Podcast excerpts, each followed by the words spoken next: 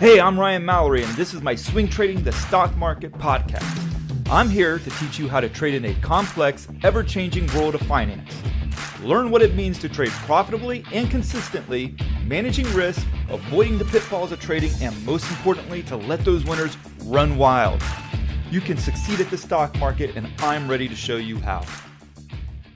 Hey, everybody, this is Ryan Mallory with Swing Trading the Stock Market. In today's episode, we're going to talk about volume and candles, mainly about volume size and candle size. How those two things relate? When you see a lot of candle coming in, when you see a really big bodied candle as well, how do those two things interrelate with each other? And what does it mean for the charts when you're trying to interpret them?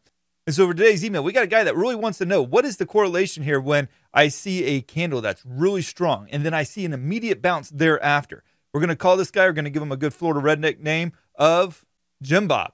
And Jim Bob writes Hey, Ryan, you briefly covered this in another episode, but I didn't quite understand it. So, when we are watching a chart and there is high volume on a large red candle, does that indicate a lot of selling or are people buying up the dip? I'm asking this because lately, as soon as there is a red candle, it bounces a little on the next candle. Sorry if this has already been explained, but I'm just trying to understand volume and market direction a little bit better.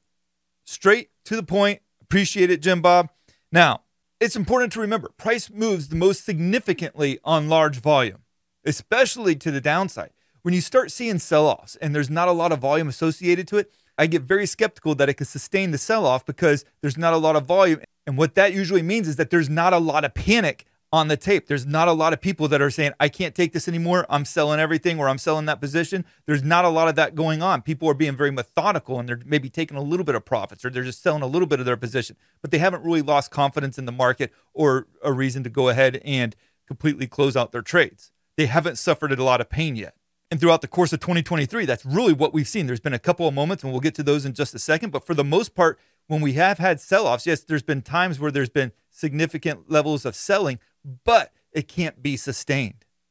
And when it can't be sustained, that's when you get those strong bounces, whether it's the next day, the next five minute candle. I have friends, they'll look at like the one minute candle and they will get really frustrated because when you're looking at a one minute candle and you see a big volume sell off, and then you see this immediate stair stepping right back up. You see it on the five minute candle as well, all the time, especially, I would say, over the last three plus months, four plus months, going back to when the banking crisis started happening with the regional banks, and then that got settled when the Federal Reserve bailed them all out. Then you started seeing that same mentality where you would get a sell off and you think, okay, the market's going to go retest those March lows. And you don't. All you see is an immediate stair stepping right back up to the, the highs of the day. And it could get really frustrating, especially when you saw a gap down and you spent the rest of the day pushing just like nothing ever bad happened. We were just marching right back higher, or you get a bad CPI report and you're thinking, okay, inflation's running hot. We're going to sell off 2 3% today. And you initially do. You sell off 2%, and then you simply see price go all the way right back up to the highs of the day, go green, and go beyond that. That's incredibly frustrating for a trader. But you'll notice a lot of times the volume doesn't really match. You'll see a lot of volume come in immediately, and then it just tapers off. It doesn't exist anymore. And then that's where the bounce starts to happen. And so to Jim Bob's question here is that when you see a large red body candle with a lot of volume, does that mean that everybody's just buying the dip on that large bodied candle? No, th- that's actually legit selling. The amount of selling and the volume in that candle bar is what's causing the sell off to happen when you get that big red bodied candle.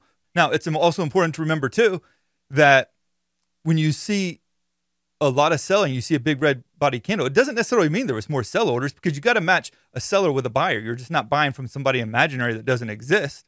You have to match them up. But what it does mean if somebody comes in with a market order at 10,000 shares to sell stock ABC at 100 and the buyers that are available to absorb that market order, you only have a thousand shares at 100 and then maybe you go down to and, and this is just an example and then you have another thousand at 99 and then maybe it gets a lot more scarce and then all of a sudden at 98.50 there's only 100 people there that can absorb that kind of order. So all of a sudden you get this big sell order at the market which means they're willing to sell at the bid price.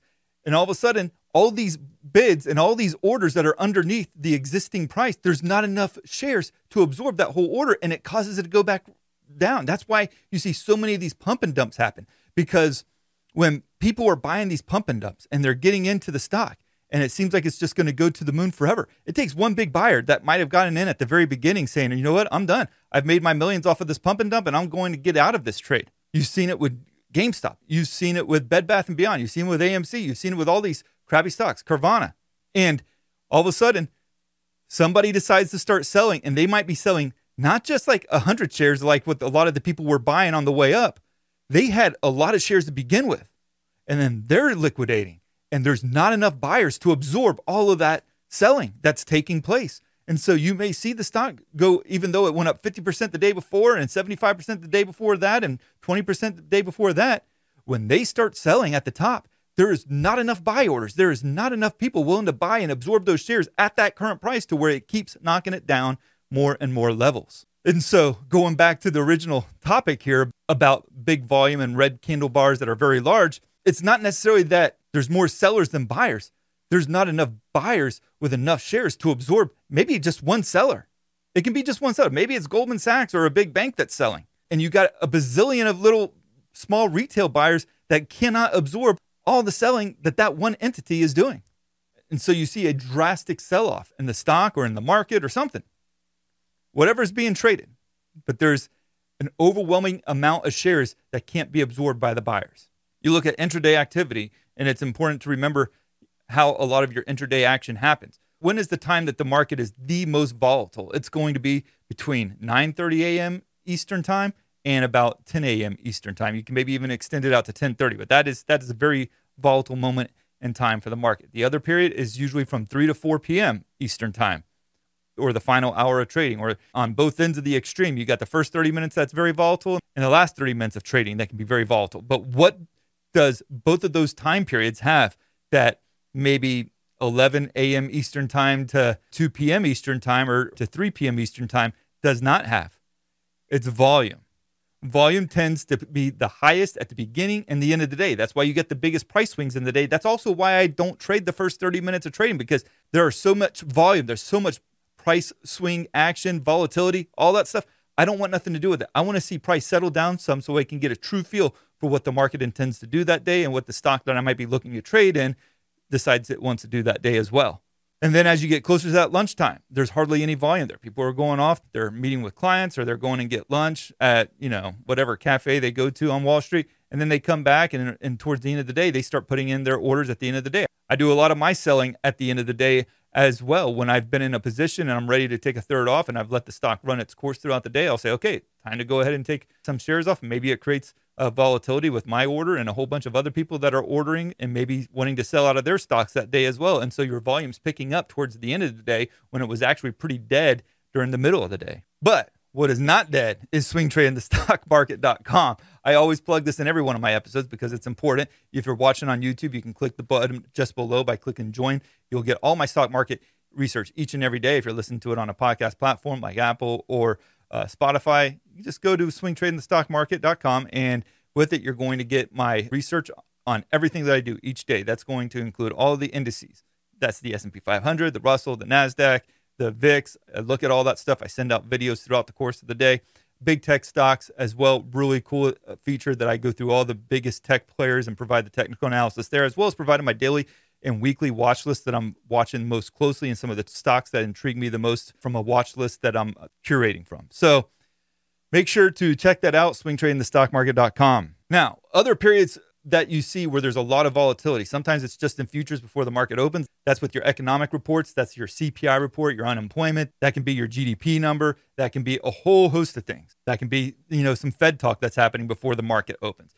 Speaking of the Fed, you also have the FOMC every six weeks, typically at 2 p.m., followed by a presser at 2:30 p.m. Eastern time, which I wish they would just go ahead and dump the presser altogether. That is just such a absolute clown show when they do those 2:30 p.m. pressers. That's Eastern time too, by the way. But that creates a lot of volatility. Those economic reports create a lot of volatility. Also, post market, you can get some crazy amounts of volume, even just in the NASDAQ 100 from the Apple earnings or from Google earnings or big tech stocks when they're reporting, or in the individual stocks themselves.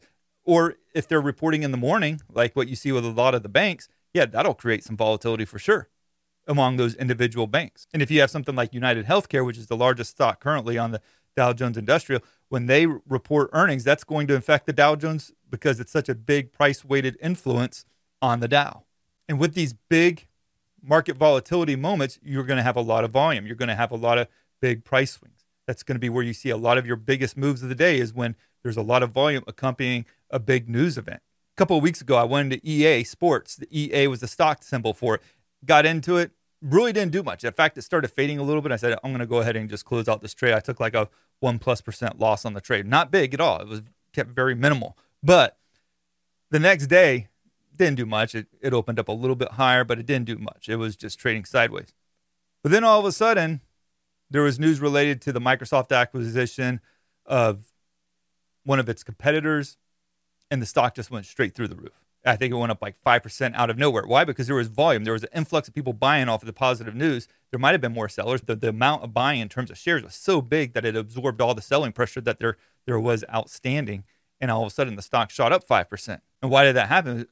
Was because of the news, because there was volume that accompanied the news, and it was a lot of shares that were trying to get purchased, and there wasn't enough sellers to absorb all of it to keep the price where it was. So the price had to go higher because the buyers were willing to keep buying it at higher levels and absorb those shares at a higher price. If you go and look at the banking crisis from earlier this year, back in March, you saw there was a lot of volume, some pretty much the highest volume levels that we saw all year long. Why was was that the case? Well, that was also the period that we've seen some of the biggest selling on the year was during that March banking crisis when we thought how many regional banks are going to go out of business here?